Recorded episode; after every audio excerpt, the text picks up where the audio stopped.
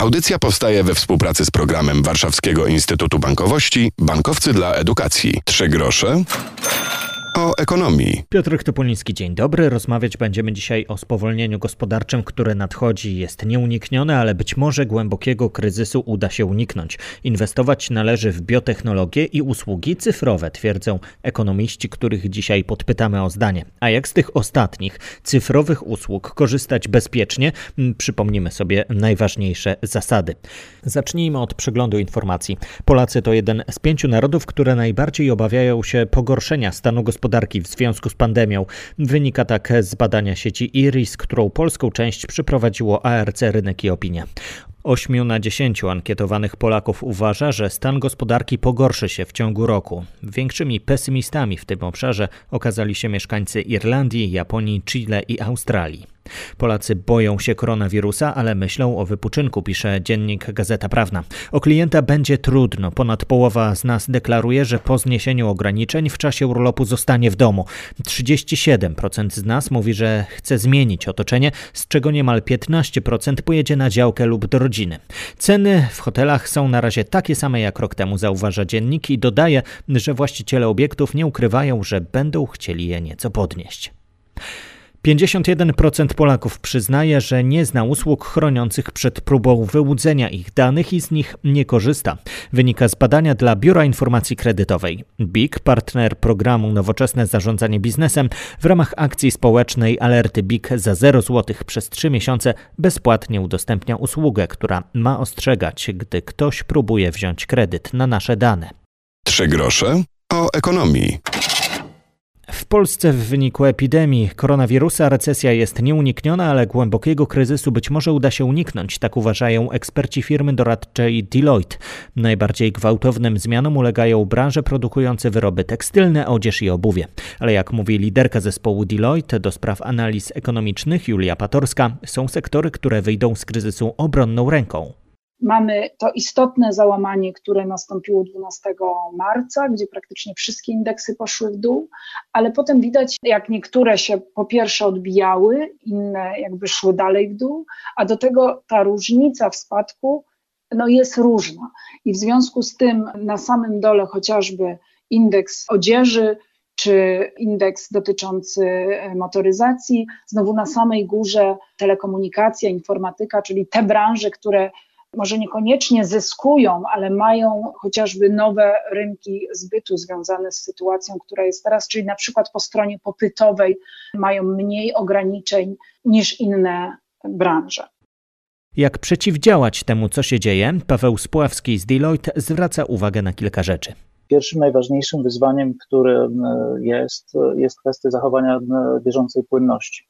To jest na pewno taki obszar, wzmożonych analiz dzisiaj w dużej ilości przedsiębiorstw. Drugą grupą tematów, które pojawiają się na rynku, które widzimy zwiększoną ilość pytań, są pytania dotyczące możliwości wykorzystania programów wsparcia, tych, które zostały zaproponowane przez rząd.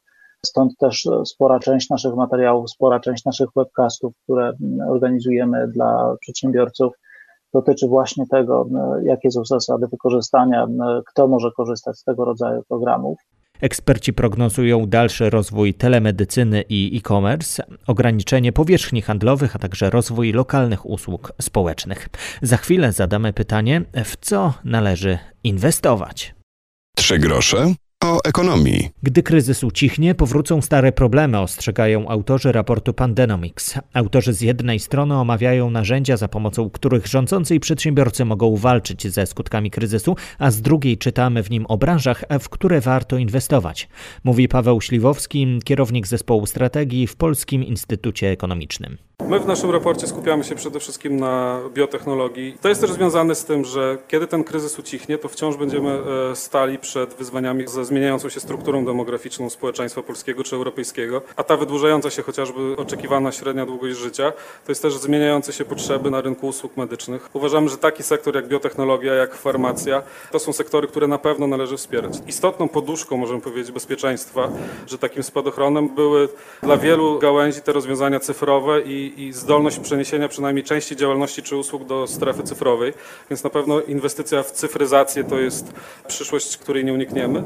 My też mówimy bardziej o pewnym podejściu, to znaczy jak spojrzymy na działania państw na zachodzie i przemysłów na zachodzie, to widzimy na przykład, że Tesla czy General Motors były w stanie przestawić część swojej produkcji, która wcześniej była, służyła chociażby produkcji e, systemów klimatyzacyjnych w samochodach, na produkcję właśnie respiratorów. Czyli mówimy też o rozwiązaniach organizacyjnych, które pozwalają na pewną większą elastyczność, bez koniecznie takiego zero-jedynkowego wskazywania, co inwestujemy, co trzymamy w magazynach.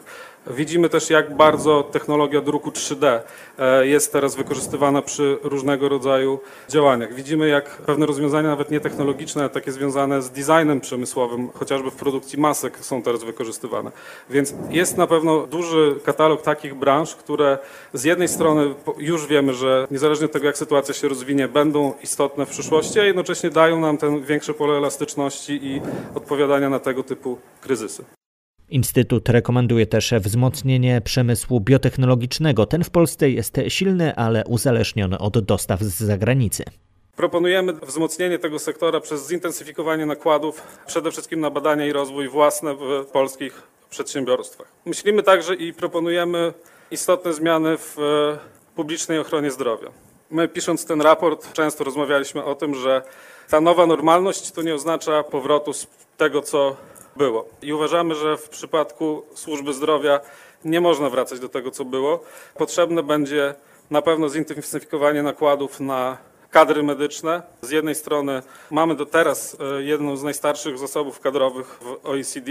To możemy osiągnąć oczywiście zwiększając nakłady na wynagrodzenia w określonych pulach stanowisk, ale też możemy to zmieniać systemem organizacyjno-prawnym, na przykład ułatwieniami dla podejmowania pracy i nostryfikowania uprawnień pracowników z zagranicy, jak choćby lekarzy z Ukrainy.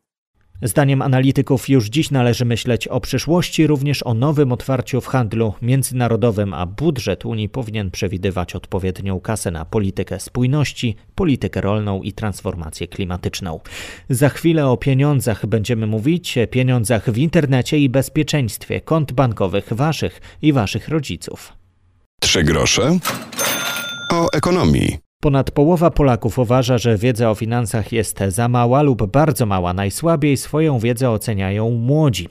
Jednym z tematów, o których mówimy często w audycji, jest cyberbezpieczeństwo. Przypominamy najważniejsze zasady dotyczące bankowości w internecie. Z nich skorzystają zarówno starsi, jak i młodzi internauci, podkreśla Bartłomiej Majewski z Warszawskiego Instytutu Bankowości w ramach webinaru zorganizowanego w ramach programu Aktywny Senior. Chronimy swoje dane do logowania, czyli login i hasło po raz kolejny najlepiej jest zapamiętać, a nie zapisywać gdzieś w jakimś notatniku.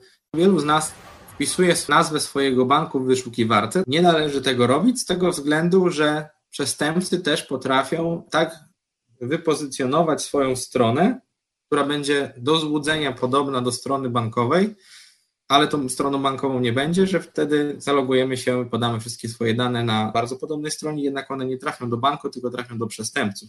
My będziemy mieli wrażenie, że tak naprawdę logujemy się do tej bankowości elektronicznej. Na przykład dostaniemy SMS, kod, którego mamy przepisać, żeby się zalogować do bankowości, albo potwierdzimy w aplikacji, a na ekranie będziemy widzieli praktycznie dokładnie to, co by się działo w momencie, kiedy jakbyśmy chcieli się naprawdę zalogować do banku.